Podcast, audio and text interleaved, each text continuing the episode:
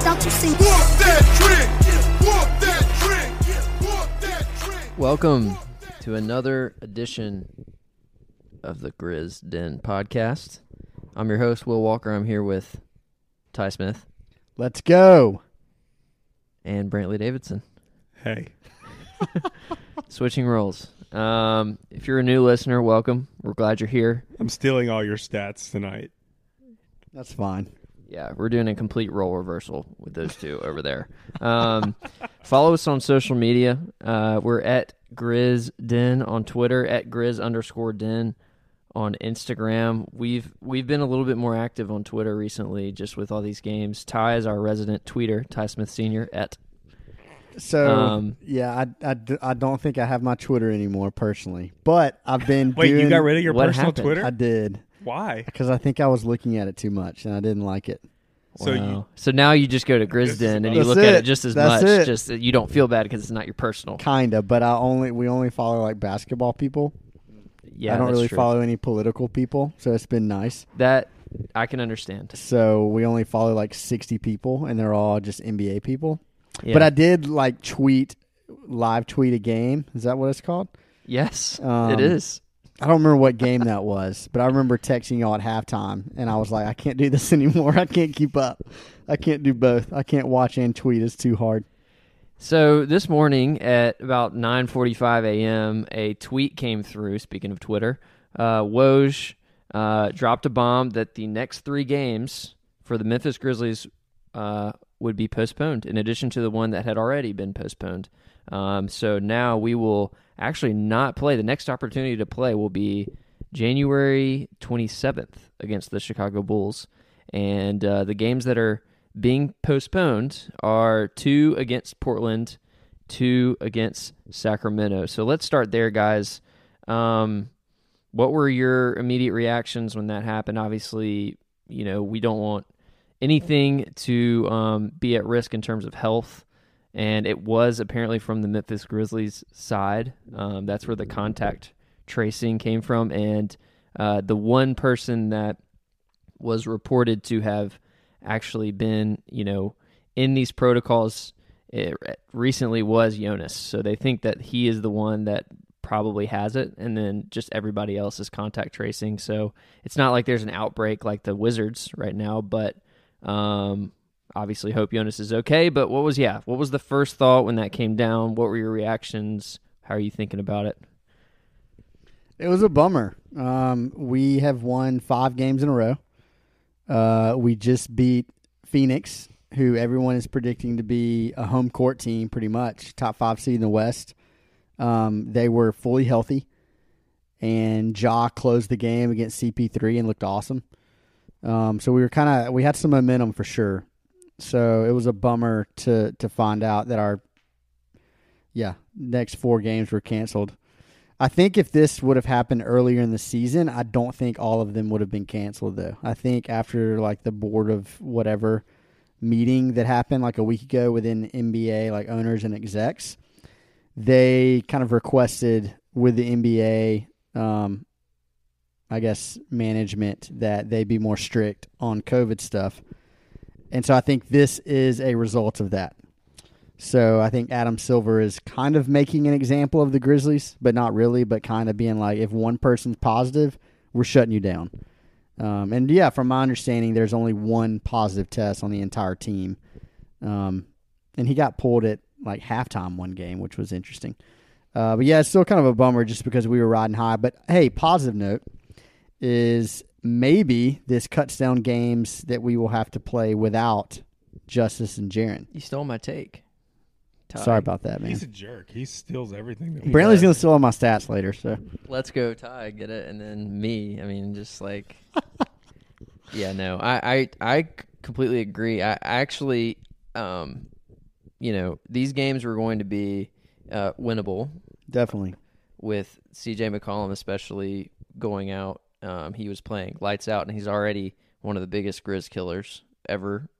Um, and Sacramento is just not very good. Although Fox and Ja was going to be fun to watch again, but yeah, I I actually think in a weird way it could be a blessing in disguise because this team is, hasn't been at full strength in a long time, and to, the fact that by the time we come back, um, we can basically not lose any more games not at full strength and that just like you said accelerates the timeline potentially or not accelerates the timeline but it gives uh, us an opportunity to wait a little bit longer for justice and Jaren. so And the Yeah. initial reporting on Jaren's injury is that he would be back in January.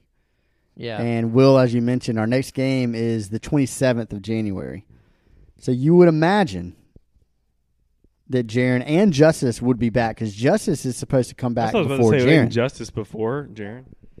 although now it might be flipped um, at this point because Why's that? Sourcing? Jaren's uh, interview with the undefeated Marc Spears. Did y'all read that article? He basically had said that, uh, and this could be just because there's been now more reporting on Jaren than Justice. Grizzlies don't necessarily. Who's Justice? I hear people lot. talk about him. Who is that? He's on our team. Uh, but Jaren basically said it's going to be sooner than you think. And so there has been zero reporting on Justice versus some reporting on Jaren. So it leads us to believe potentially Jaren could actually be closer if he's feeling the freedom to act to, to go on the record. So, but yeah, um, that's that's the current situation with the Grizzlies. So we get about a week here without basketball um, at least watching our own team. So maybe we can scout out um, the Bulls for the next week or something. Uh, but yeah, we have the injury updates for right now. Uh, as we know, Jaren and Justice, uh, Jonas is probably going to be out for um, a certain amount of time as well. And uh, one interesting non-injury, but um, rotation shift we saw was in the last game. D'Anthony Melton, who uh, just signed a contract with the Grizzlies that was fairly lucrative for a player um, of his value, was was a DNP CD. Uh, he did not play against the Suns. He did not get to participate in his potential revenge game. Uh, guys, I had heard that it could be something from all my sources uh, that it could have been something in terms of like a an unofficial um, like slap on the wrist for something like skipping practice or being late to practice, something like that. Um, I there's that's literally just speculation, but I think it's interesting because we won the game, and uh, obviously Melton is one of our one of our guys. What I mean, what was going on? What what did you think? It was honestly it was sort of weird. I didn't even really notice it because our team played so well. Yeah, Like we looked so good. There were certain people who didn't get playing time in addition to Melton not being present. you I'm said not- you weren't going to talk about him. I'm not talking about him, but Dylan didn't play a whole lot, and JV didn't play because he was out, right? So it was a it was a completely different, fresh, young look, and which the, so the game was exciting, and I kind of forgot about it. Yeah, and Grayson uh, had 26 minutes, played 26 minutes, and was plus 12, had 16 points. Obviously, hit that massive three at the end of the game, um, and that's the thing with our team. I think it's this. This is a really interesting discussion. We were just watching how uh, Kevin O'Connor with the Ringer came out with a video. Uh, basically, uh, it was about the Grizzlies. You should go look it up on YouTube. But it was about our young guys and and how we're we're building this team around just really smart players and players that just fit together. And um, I think part of what you're describing, Brantley, is the uh, that in action. Is just we have a bunch of guys, especially around that wing position, like Melton, Grayson Allen, Desmond Bane, John Konchar, and down the line that can actually just like play, and you can plug them in when somebody's not playing well. You have that luxury to go deeper in the bench. Granted, Jenkins doesn't go too deep. usually, but that is that is a positive of this team. Yeah, I mean, granted, the Suns, you know, were coming back from being around a week off. That's true. They did look, I would say, sort of rusty, but they're the Suns. They're one of the top teams in the Western Conference right now. I would expect, you know, especially a Chris Paul led team to come in and, and look to get a win coming fresh off. And you know, Chris Paul doesn't love coming into FedEx Forum. Um, so I'm sure there were some, you know, heebie jeebies that he got walking into the grindhouse. But it's just like when you look at like who played in this game of the minute the the people who logged minutes or starters were Brandon Clarke, Ja Morant, Till, Xavier Tillman, Kyle Anderson, and Dylan. And then off the bench you had Grayson, who played, you know, the majority of the minutes off the bench, Tyus, Bane, and Gorgui and Konchar kind of got a little bit. Like winning that game and the notables who didn't get PT in this game competing in a major kind of Western Conference foe is if you would have told me a year and a half ago that the Grizzlies would be starting a young core of folks that didn't include Jaren and a trade asset that we get in Justice and competing at a high level and winning, even though and without our starting center. without our starting center and knowing how even even knowing how well Ja was playing as a rookie, I wouldn't have believed you necessarily, or I would have said we like won the lottery and got a top one or two pick.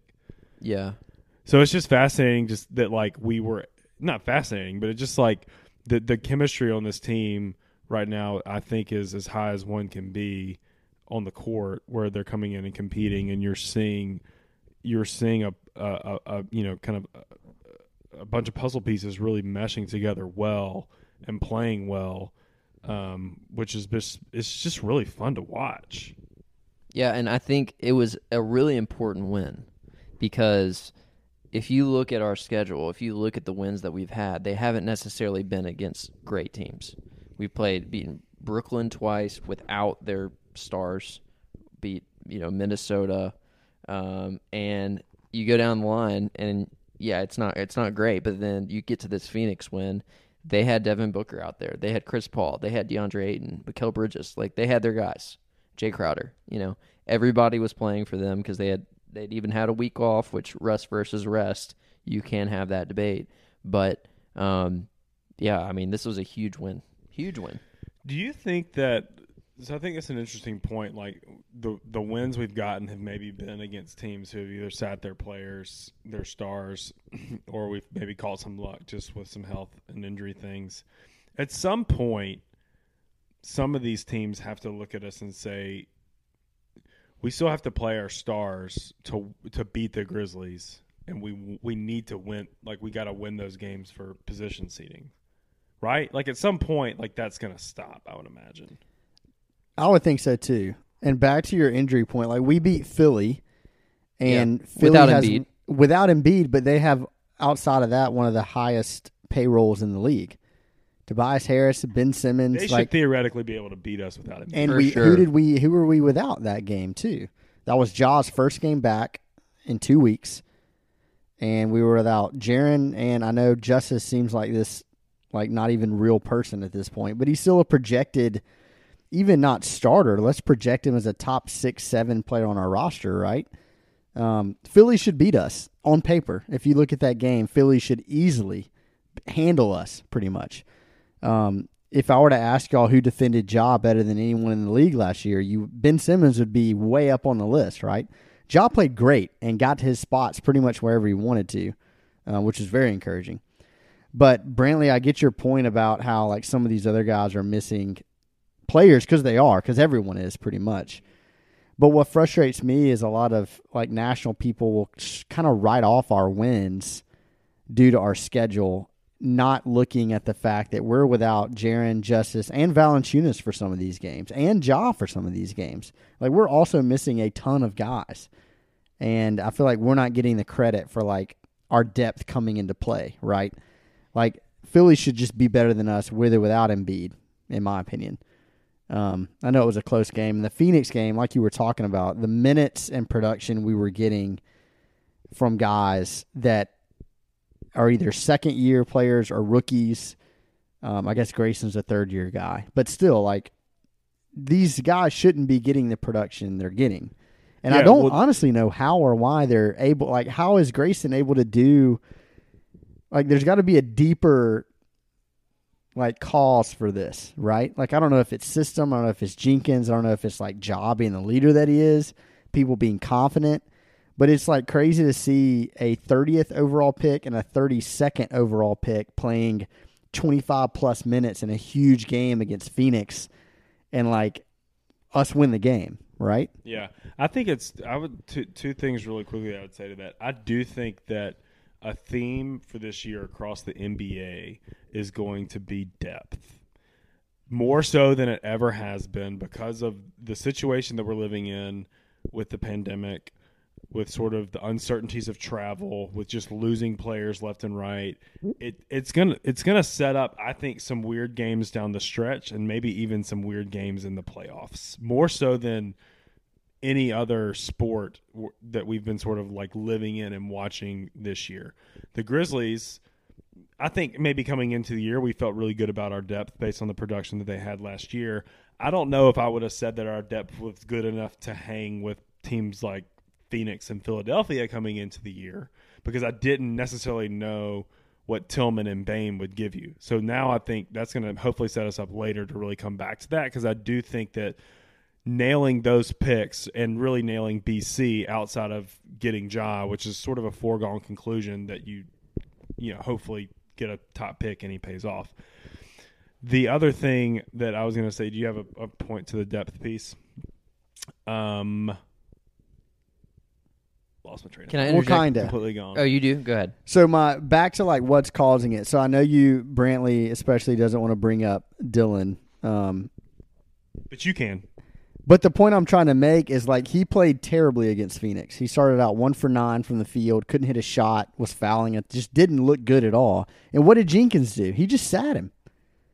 He sat him for the entire closing minutes of the game. Bless my soul. That was And when amazing. I remember when so Ja split the defenders, somehow got the pass to Grace in the corner. Have no idea how he got it there. But anyway, one of the first things Brantley texted us is like Dylan would not have made that shot. And then our other point was Dylan wouldn't even have been there in the first place. Like he wouldn't have been in the corner. Like he wouldn't have been in the right position. So I think that's like super encouraging. Again, kind of back to the depth, right? We're able to pull uh, our starting two guard that doesn't play a minute down the stretch. I don't know when we pulled him, but it was early in the fourth, and we played Grayson Allen instead. Like that to me, that's nuts. I think it's cool too because in season, you know, I love that we're like super um, focused on the games, how we're talking about them, the rotations, uh, the actual X's and O's, and then off season. Obviously, it's a lot of contract talk. But if I can interject, like just a little bit of contract talk, and as it relates to depth, I think we're in such a unique position in the league right now because our two best players are still under their rookie deals, which allows us to spread every other dollar out. And I think you're seeing the value of having, you know, six or seven, ten to twelve million dollar guys basically all on your roster. And I think a lot of other teams, especially contenders who are going all in with stars, you know, ninety percent of their payroll is with three or four guys. And then everybody else are it's like trying to fill in the gaps with guys who maybe play one good game every three games. But Yeah. we have guys that can come out and do that every time. I time. wonder if that. I wonder if that is representative of us knowing who we have. Meaning we we view Ja as like that guy that we already have, right? We maybe even view Jaren as like that superstar. So now we're already in the mode of filling in the gaps, like you kind of talked about. Like we kind of in our front office's minds, we already have the stars that we need. Now we're trying to kind of like get players that we think may fit well. we have two of the stars that we need. That's my opinion. And how many? You need three. Okay, We have we have an elite shot creator and playmaker in Ja. We have a great supporting player who we think is going to be able to develop and creating a shot. You need another playmaker. There's no there's no question. I And agree. I'm talking about a team to win a championship. right. I'm not talking about a, a team that can compete like the grit and grind did. We're in a different stratosphere with Ja. and we have to act that way. And we've talked that in the past. This is going to come back to my second point that I was about to say a second ago with Utah after depth because we've said this a couple times on this pod about how we don't want to be the Pelicans with Anthony Davis. We want to surround Ja, who's a superstar, a different position, but is a superstar, with the types of players that helps us compete for a championship to make him happy. Verno went on, I think, a really great reframe of um, uh, the new GM mindset on um, the mismatch last Friday, I think, with KOC, basically with his hypothesis that it's not about getting good players anymore, it's about keeping your players happy. That is, in a sense, what I think I have not articulated it that way, but that's the premise with Ja. And I think Ja is one of those players that right now, now he could change his character or his character could evolve and what he cares about could evolve. But right now, I think he really cares about competing at a high level, competing at a high level, and having players around him that know how to ball. All of our players in their post game interviews are saying things like, our front office just gets people who know how to play and know how to play in our system. We just have a bunch of guys who just can play. That is fun and it leads to winning. And it's been a draft strategy for Kleiman and it's paid Definitely. off. And so that's one of those things that's like, you know, if you just look back at the draft that we had, you know, last year when we got Ja, okay, everybody said you got to pick Ja. You got just everybody take Ja. We'll take that out of the consideration. You know, maybe we could have messed that up, gotten somebody else, but you know, number two pick, you take Ja. Getting BC, hitting on Bane, hitting on Tillman, what looks like early returns, making some offseason trades that, you know, to to or in the season last year to a get two-way guy that now is on our roster and Konchar like that can't be yeah Undrafted free agent last year, yeah. exactly. you would have never so here and i was thinking about this today actually and so my rant's about to be over but like historically there's been some talk about like what Yuta is doing with Toronto. Like he's kind of being this a little bit of a core asset for them a little bit, coming in off the bench, producing. I don't know a ton of his numbers, but that's I've seen a couple articles like that. Historically, I would have said, "Oh crap, what did the Grizzlies do? We let go of this great role player." Right now, I know it's like, well, I don't know. He didn't fit with us, and I trust what this front office has done with every one of our players because I'm seeing it on the court. Yep, I agree.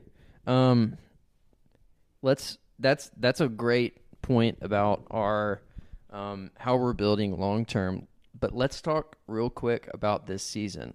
In our last podcast, we were already mentally preparing for a tank. We did not. I don't feel like we necessarily um, fully uh, put our stamp on what we believed in uh, in this season. I think we were basically just saying if if X, Y, and Z, here's why tanking isn't the worst thing ever. Um, as it stands right now, the Grizzlies are seven and six, and Ja Morant is already back way sooner than we thought. We're getting this week long vacation, and then Jaren and Justice, God willing, will be back in the next two to three weeks, let's say. Where are you right now on tanking? Where are you in this? Are you all in to try and and just go this season? Are you cheering for the Grizzlies to having winning season? I just before we do this, I just I have to do this. Ty, Really Chris, we'll just set up this perfect. I mean, question I know, for I'm so you. sorry. So I just I have Wait, to I'm do this because give this happens. This happens so often amongst fan bases, including the Grizz. But Yuta Watanabe on the season um, has played eight games, averaged nine minutes a game, and is going 1.8 points per game, two rebounds, 0.3 assists on 40% from three, which is kind of good, but 0.1, so 10% from two. So I'm yeah, just But the Raptors suck. oh I know, But those articles have been written. I know the that's my point. of his his production. People do this all the time. Know. Where one guy that no one knows about prior has like three good minutes on the floor, and they're just like, "This is a rotation guy. This is him. We found him." let's just pump the brakes on that kind of stuff. I'm including Grizz fans and like Konchar. Konchar's fine. Like he's not going to do anything stupid. He's a smart player, but he's not going to like change your outcome in many games or many seasons. I'll say that. Personal games maybe, but Answer Will's tanking question. Yeah, freaking. Well, back to that the out. tanking thing. we didn't want to call it tanking then. Literally, we tried to come Losing up with a- competitively. Our, Yeah, our, we tried to come title up with the a new name. podcast was insert different word for yes. tanking here. And one of the reasons we were having that conversation is because we thought Ja was going to be out for five weeks, and we knew we were going to be without Jaren and Justice. We were going to be down three starters on a team that like craves and has to have creation. And when you take Ja away, I'll, we'll get to some of his usage stuff later. Like he is our sole creator. So going back to that conversation, like we were taking away the guy that ran everything for us offensively, and we were also taking away the other guy who basically, I think, plays second best off him, being Jaren. Jaren and Ja found something towards the end of last year. Like they were rolling. Like his pick and pop game, Jaren was just launching threes. He was super comfortable off the dribble too. We all saw that game in the bubble against Portland where he was just sizing up Nurkic on the perimeter and just taking him off the dribble like time after time. And we're down those guys. So I honestly, when that happened, I was like, we've all seen D'Anthony try to run an offense. That can't happen. Just can't happen. Tyus has started the season crazy slow, just like he did last year. And like maybe we were Tillman hadn't played yet either. Remember, Tillman's only been back for a few games. So we were kind of like, what are we gonna what are we gonna do? How are we gonna create offense? So that was my thing. I just didn't think tanking. I just thought we even at our best with that roster, we wouldn't be able to muster up any wins. But I was wrong. So, if somebody's asking you, Ty, or Brantley, both, as like, as Grizzlies fans, how should we how should we be thinking right now? If they're if they're looking to you to basically like shape the narrative on this season, would you tell them? Actually, you know, it wouldn't be the worst thing if we lost a lot because this would happen. Or are you like, no, it's we just need to go all in? I think we have to see what we have in our young assets. So, like to me, to Grizz fandom, I would say uh, what I what I hope, win or lose, is that the eight or nine people that are getting the majority of the playing time are the ones that I think have the potential to be on our roster long term, and that is everybody. Do you have your list? Yes. Let's hear it. Okay, so if you need to do look at it for a let minute, me I let can- me get back to it just so that I don't miss somebody because I'm gonna be an idiot.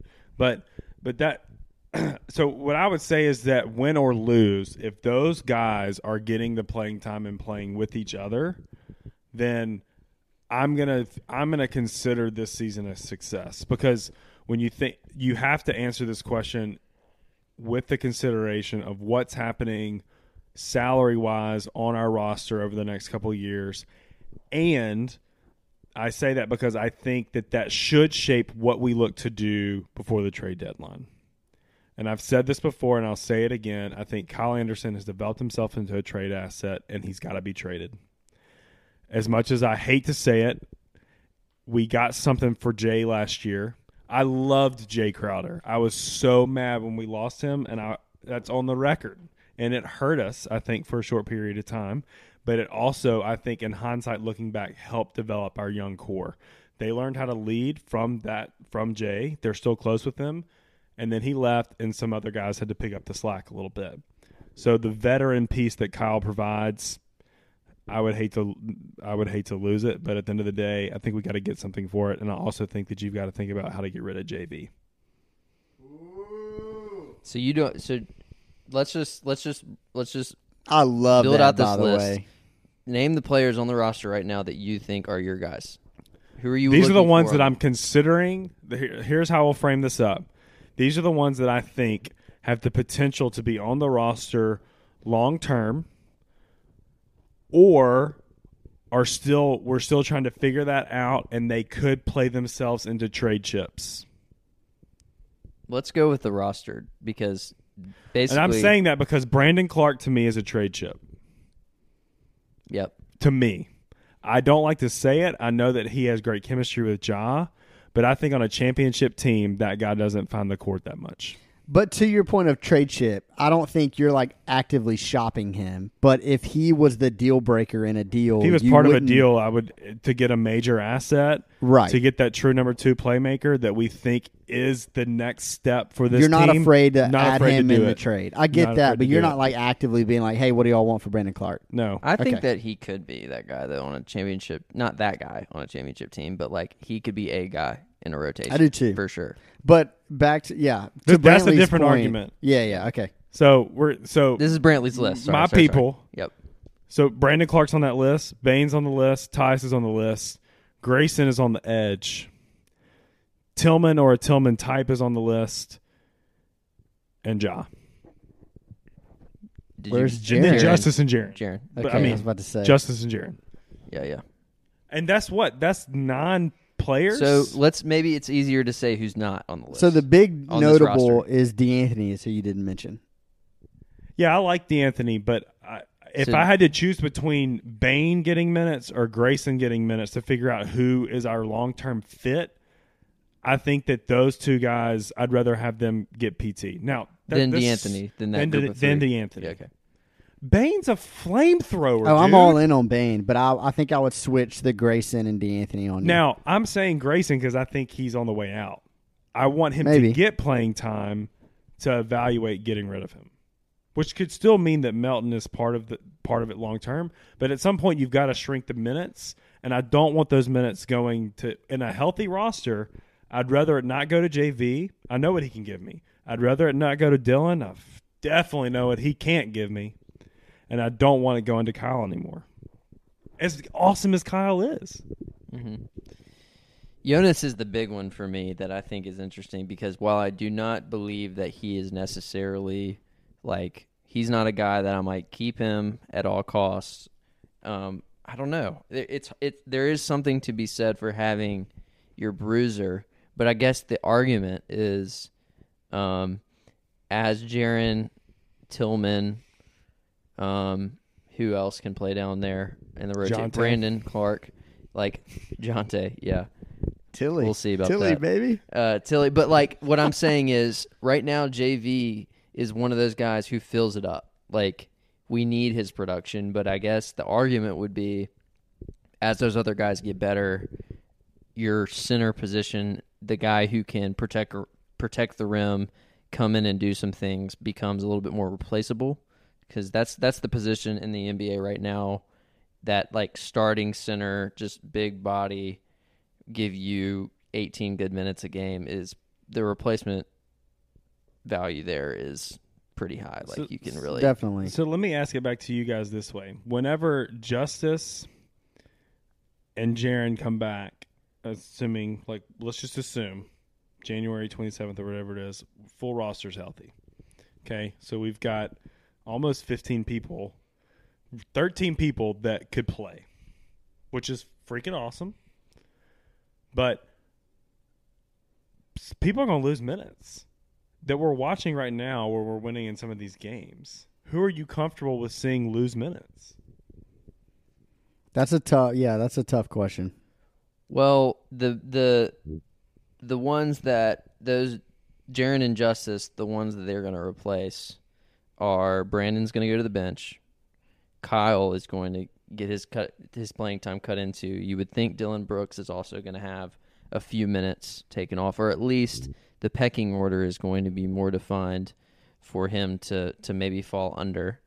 Um, so those are the main guys, and then Jonas would not necessarily have to carry that heavy of a load. Uh, and Gorgui, I think, is the guy who also just like doesn't really play anymore. I think Gorgui's going to get a bunch of So- DNPs for sure. But to your point, like the wing guard rotation, But that's the thing is gonna be the tough. three guys, three of those guys, Dillon, Kyle, and Jonas, are guys that I think would be replaced as far as the you know the margins of their minutes. So that could be a good thing. And you're like, and I don't think there's as many decisions right now uh, on the wing because I feel like that is a position where you can tell with eight uh, eight minutes of playing time whether a guy has or not in, in a night. And I think the one adjustment I would make, and I'm in full support, is to play Bane as much as possible. So As much as possible. yeah, You can't play him enough. Um, but with okay, so with that said, I wanted to to to throw in one more quick point on this specific topic, and then I want to move to our rookies and talk about them in depth. Uh, here are the teams in the West that I think are currently better than the Grizzlies, and there's eight of them. Uh, the Lakers, the Clippers, the Nuggets, the Jazz, the Suns, even though we just beat them, the Mavericks, the Blazers, and the Warriors. Those are teams that I feel like the Grizzlies would probably lose to in a seven game series. We can catch them on a bad night, but I think over seven games, we'd probably lose to those teams. You take CJ McCollum off the Blazers, that kind of changes. So we'll see how Portland looks. But um, teams that I feel like we are pretty much equal with right now San Antonio Spurs, the New Orleans Pelicans, the Sacramento Kings, and the Houston Rockets. I think the Grizzlies are near, if not at the We're top of that than the list. Rockets. Hmm? We're better than the Rockets. I think in a seven game series with the Rockets, now that Oladipo is there, he had 32 points his first night. Like, I think that they have just enough guys to give the Grizzlies fits. I forgot about Oladipo. That's Um, teams that were better than in the West, Thunder and Timberwolves. I think that's pretty apparent. Those so with that said, what I would encourage Grizzlies fans to watch is every game that we have against the Pelicans, the Spurs, the Kings, and the Rockets, and now even with the Blazers being injured. Those are like the five teams that I feel like if we are starting to pick up wins against those teams, I think you're you're this team is putting themselves into position of strength in that play-in group. Um, so what I would say is um, watch those specific matchups and uh, cheer hard during those. Uh, don't get too far down if we do lose because I feel like the consolation prize uh, in this deep draft is really good. So it's kind of a win-win. It's a win-win, and I th- I don't think that we can uh under. I'd be uh the opposite part of tanking is the experience that you get in the play-in and potentially making it to a series. That is, I think, you can't really measure it on what that does for some of our young players and the impact it has and sets them up for the next season. Yep. And on that note, just what these young players are getting now. Like we just talked about the Phoenix game when we had so many guys injured, and all these young guys had to come in and play big minutes, right, and contribute to winning, or we lose that game, and they did it. Um, before we get to the rookies, can I just talk about Ja for a second? Yeah, go for Okay. it. So as Grizz fans, I think like Ja was I don't know, I think we we all know how great he is, but I don't know if we know how great he is. Does that make sense? Totally. I don't really think Tell we know like how good he is. And this is just like I went on a little like NBA.com backslash stats little wormhole today. It's called a bender. Um, yeah, I went on a bender today on Ja, and what led me down this road is I knew he had high usage, a usage rate, which basically is a percentage of like touches in an offensive possession each game, um, or per possessions. Um, and I knew Ja had the ball a lot, so I was like, let me look up like his usage percentage. So Ja's usage percentage on this season is 30%. It's technically 29.8, but I'm rounding up. So when you think about guys with high usage, 30 and above, you think of like ball dominant, like these are the guys. Like these are every team has like a guy that they go to. Ja's clearly ours. What's So- usage rate? Just to, usage rate is basically how the amount of minutes a guy has basically the ball, touching the ball, has possession of the ball throughout a game. So Ja's usage rate is 30%. That means basically 30% of our offensive possessions, Ja has the ball. Is that a good way to, does that make sense? Yep. Okay. So 30% is high, um, really high. I think it's like top 20 in the league, maybe. So of the guys with usage rate of at least 30% or more, Jaw is one of five guys, five in the entire league with a true shooting percentage of 60% or better.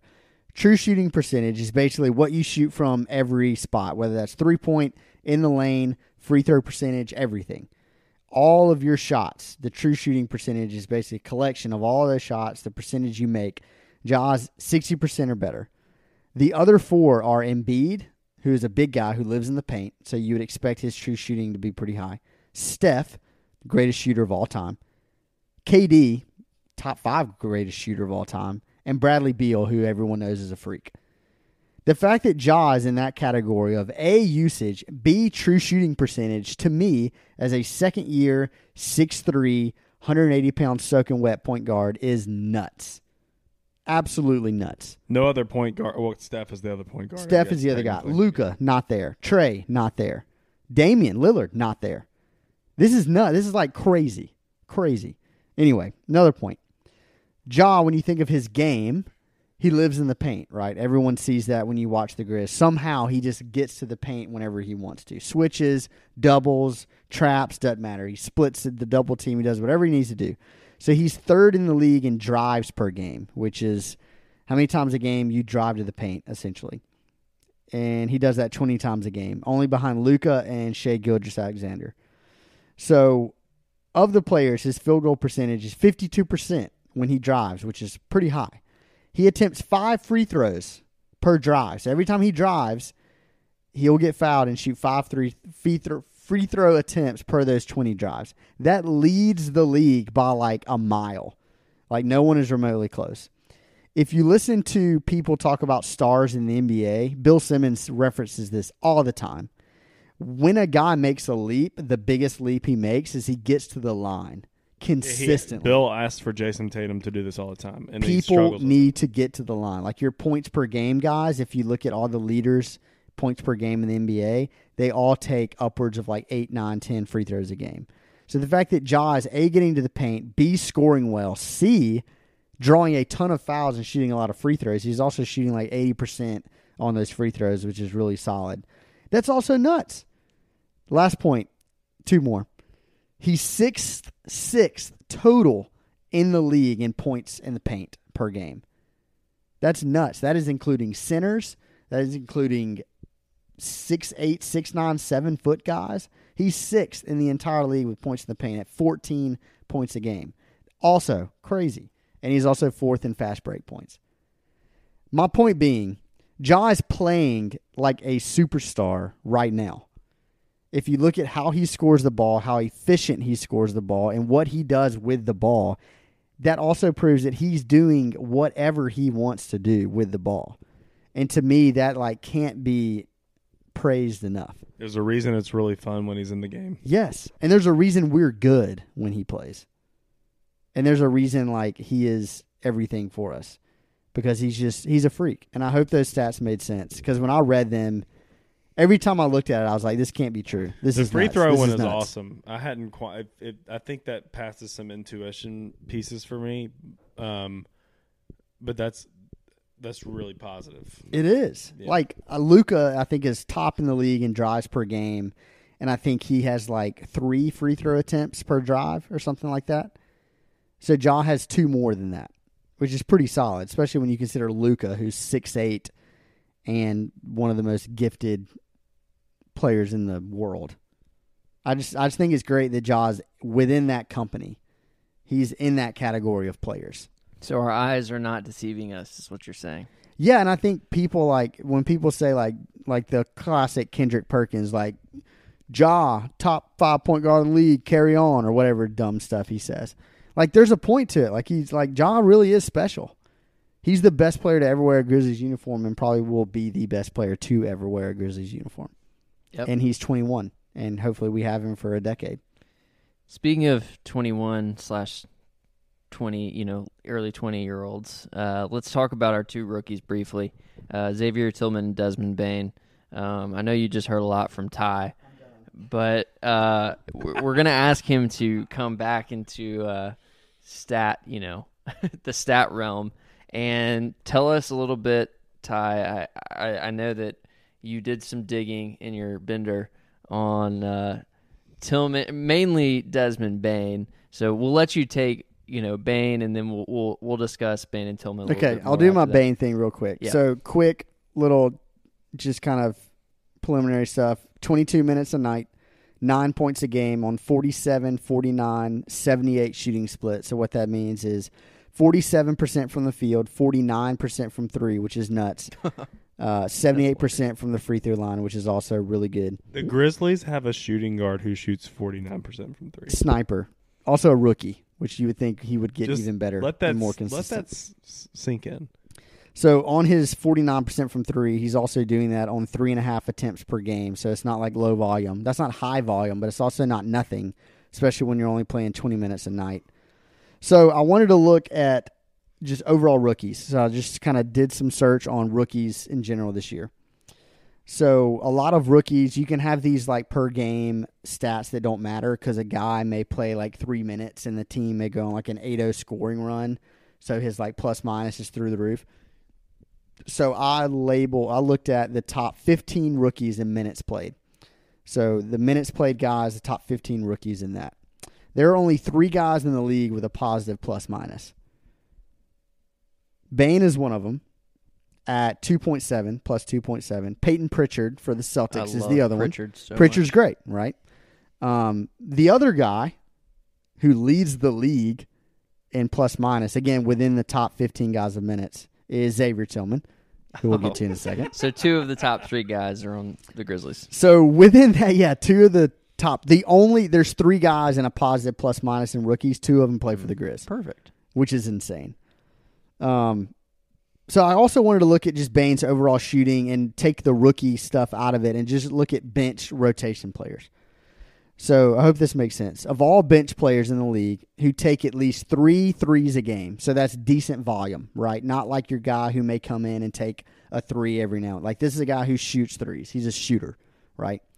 Bain is eighth in the entire league in three point percentage.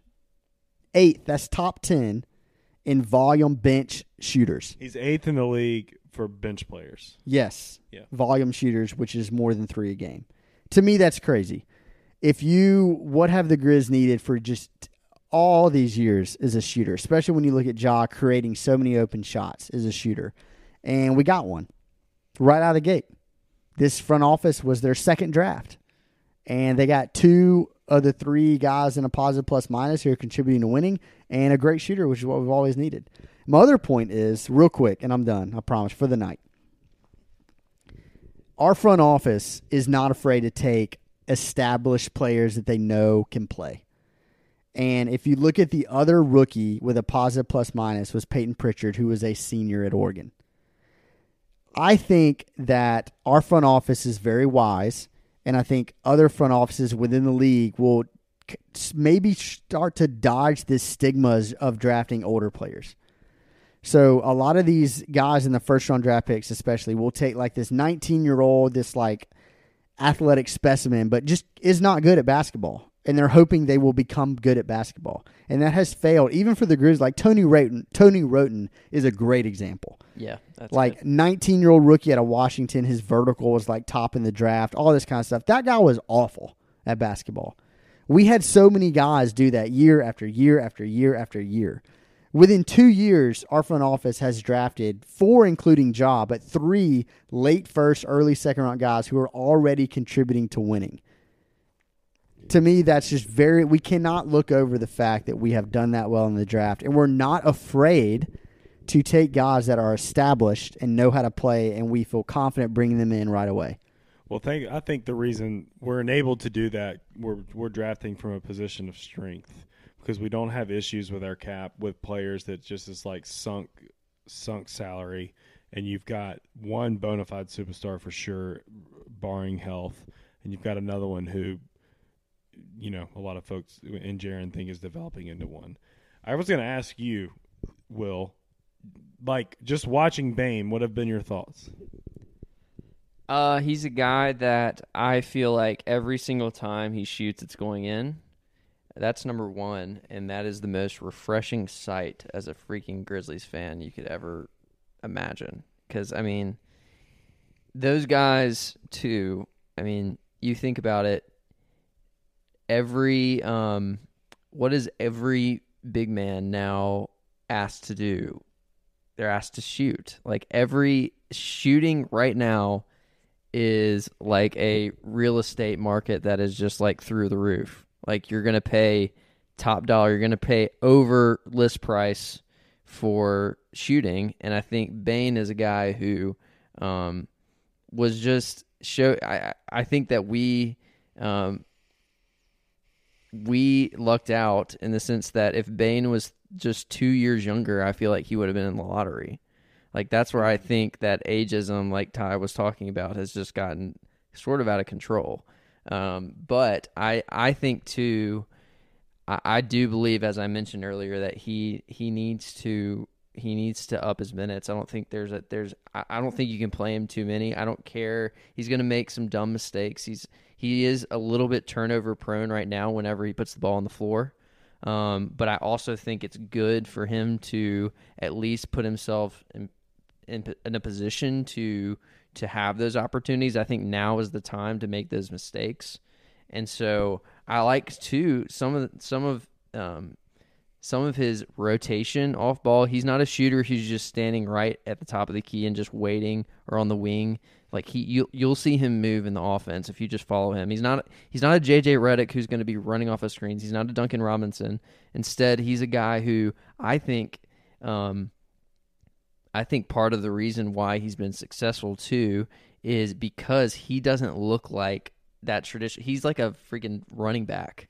Like he doesn't necessarily. I want to run into him, man. no, when you look at him, he doesn't he he doesn't immediately strike you as a guy who could could actually just stroke like he does. Yeah. Um, and I I just think it's been such a great such a great revelation, and I'm so glad. Sometimes guys, you you get a little nervous. I think when you draft a guy whose whose primary asset overall is shooting, and no matter like like basically the guys who are supposed to be good, you just pray that they actually are, and he is immediately delivered. And it doesn't matter that he's um, the age that he is; like he just fits right now, and he's contributing. So it's great. I just, I don't. Some of this could, could be biased because of my hate for other shooting guards that we've had in the past and on our current roster that don't do this. Um, but there is something really refreshing to a shooter who picks his spots really well. Is already doing that really well, by the way. But also, I don't feel like the offense is going to stagnate or not flow well when he when they're in the game. So, like, there's Yes. there's a crisp a crispness to his passes and the way he swings the ball back around the court. There, he has, a, I think, pretty decent vi- vision for a guard or shooting guard being able to pass it into the paint and make quick passes to some of our other bigs as they're kind of rolling off of screens or the motion that we have cutting into the into the paint. And I just he he's a role player seems like the wrong thing to say, but he just has a really he just has a nice fit. And I, I, I just feel like the, the offense gels a whole lot better when he's in the game versus Dillon. Um, it's hard not to talk about it that way. I mean, D'Anthony has this type of effect too when he's on when when he's on the wing as well. Um, but I just feel like, or I just know. I mean, Todd just proved it with the stats. Bane's going to hit the threes better than Melton's going to, and um, I think it just opens up so much more of our offense when he's in the game, and you've got to actually when defenses have to respect uh, what he's providing on the outside. Yeah, and to I think y'all both mentioned it too. Like he takes shots that make sense. He just makes plays that make sense. Like when you're out there, you're not wondering like what in the world was he thinking? Like everything was in a flow. He plays team basketball and things just make sense. for sure. And and another guy that we need to talk about is Xavier Tillman. He's um, our other rookie. He's um, really in the last four or five games with all the injuries has stepped into a role that he might not have necessarily expected. Um, but he is completely delivered. I mean, we I will say uh, there there was a I think it was a preseason game where he played a little bit. It did not look good. We were nervous about that pick. We were already making jokes about the front office picking Tillman just because he was friends with Jaren, and we were okay with that. We were already justifying all of it in our minds. I mean, Jerem was his best man at his wedding. It's so, true. you know. and uh, but he has stepped in. There's already been an article written about how he is a Draymond Green type player. He has made a couple of really great plays on the defensive end to in crunch time when it's winning time, and he just seems like a player very similar to Bane who just knows where he's supposed to be. He does his job, and uh, and I think uh, this is definitely uh, the case with both of them. To me, one of the most refreshing parts of, of who they are is just that they seem to be content in whatever role that you'll have them Yeah. uh, fulfill, and and that's not always that's not always the attitude of players who are the best players on their college teams. Um, so I think I think Tillman just kind of echoing everything just from a different positional standpoint uh, with Bane has just been such a great great guy to know that you can just bring him off the bench and he's going to be ready to go. It's just like we're just so we're so deep. Like Yeah. it's just it's just great. Um, all right. Anything else to add about the rookies before we we close up shop here with a few segments? No, I th- I think just the big picture of respecting like what's happened and appreciating it, knowing that these guys are going to get some shot, you know, get some hopefully some playing time where there's going to be mistakes, but this is a different type of, you know, mistake drive, you know, mistake allowance, I guess is what you would say for for these guys.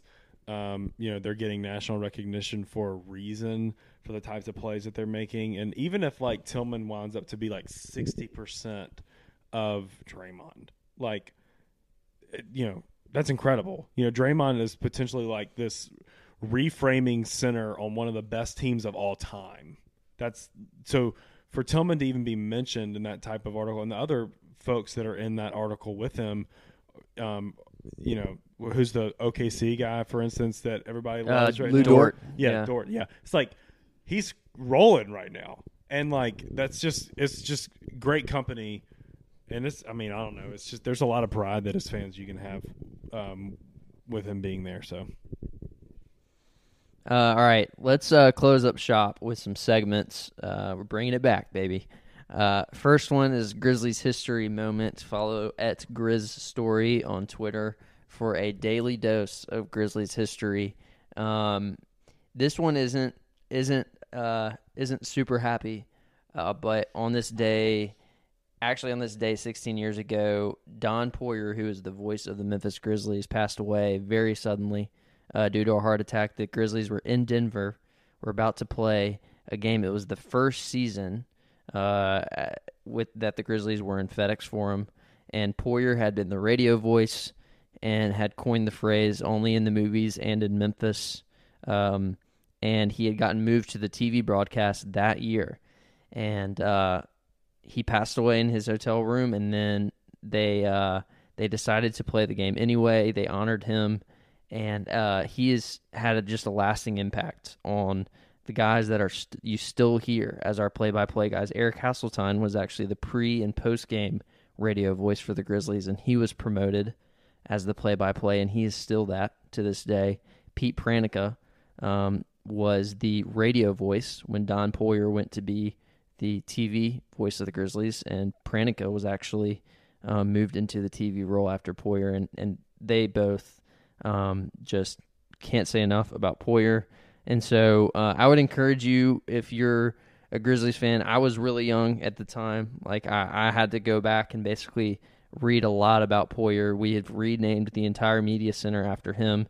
Um, just was an incredible person by all accounts, and um, I would encourage you to go and, and look up any articles you can about about his impact and, and what he brought. He was the, the first voice of the Grizzlies.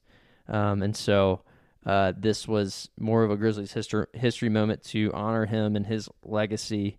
And um, and yeah, I um, I thought that was a just uh, something worth mentioning today. Uh, so now we're gonna we have a couple more segments. This the uh, second one is a tweet that I saw.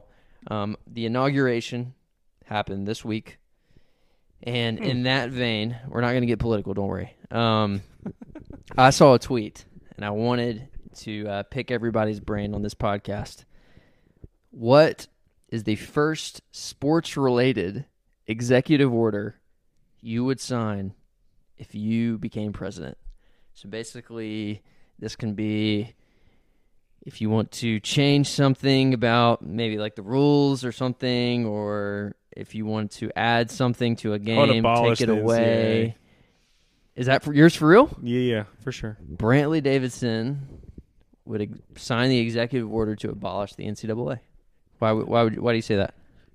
Do I really need to like make my case? No, no, no. that? I'm just. I, That's a I agree, big but. I just you know for those out there, drop. For those out there that might disagree, you know, I think they're lame. I don't think they let the college sports progress the way they need to. They prevent paying college athletes. They're behind the times. They're old school. They're a nonprofit that exists to collect and make their own fat butts richer, just like healthcare companies. So get rid of them. all right. TED Talk over. Ty Smith Senior. What? What about you? I don't. Uh, I didn't. I didn't think about this enough. That's for sure. Um, I wanted to do something that, like, when you flopped in the NBA, that like on the video boards of the next game, it was just that over and over and over and over and over again of like your flop, and that you, you like you got legit suspended for a game the next game, and you just had to watch that on the video board the whole night, and everyone just laughed at you. I'm primarily thinking of the Trae Young where he just like Mm. stops and jumps backwards. Somehow that's natural, and he used to get that call, but he doesn't get it anymore, which is which is great. But Ooh, we could could we abolish that that move in that general, call? that'd be nice. Ooh, They're I just trying hate to flopping. though. I mean, I guess. I guess. I don't know what that would necessarily. I guess this is uh, this is a hypothetical uh, exercise. Yes, of course we Of could. course. Okay, good. Sorry, But- I don't know my executive powers. Yeah, yeah, yeah, yeah. No, it's it's basically my your other one, Grizz centric, was that we go back to the Vancouver colorway, which is the black, the red, and the teal, just full time. That's our that's our thing. So more of a Grizzlies adopt executive that. order. Yeah, that's a Grizz executive Getting order. getting Robert Pera's ear. Yeah, Um. He All right. listens to the pod. Mine uh, was I was thinking about this. I think um, what I would do is make it a a um, a rule. I would I would change the way that we end basketball games to the Elam ending, which was what happened in the All Star game. I think that that is the superior way to end a game. And if you don't know what that is, basically with under four minutes left in the game, the clock is turned off at the at the first stoppage under four minutes. The clock is turned off, and you add eight points to whoever's ahead.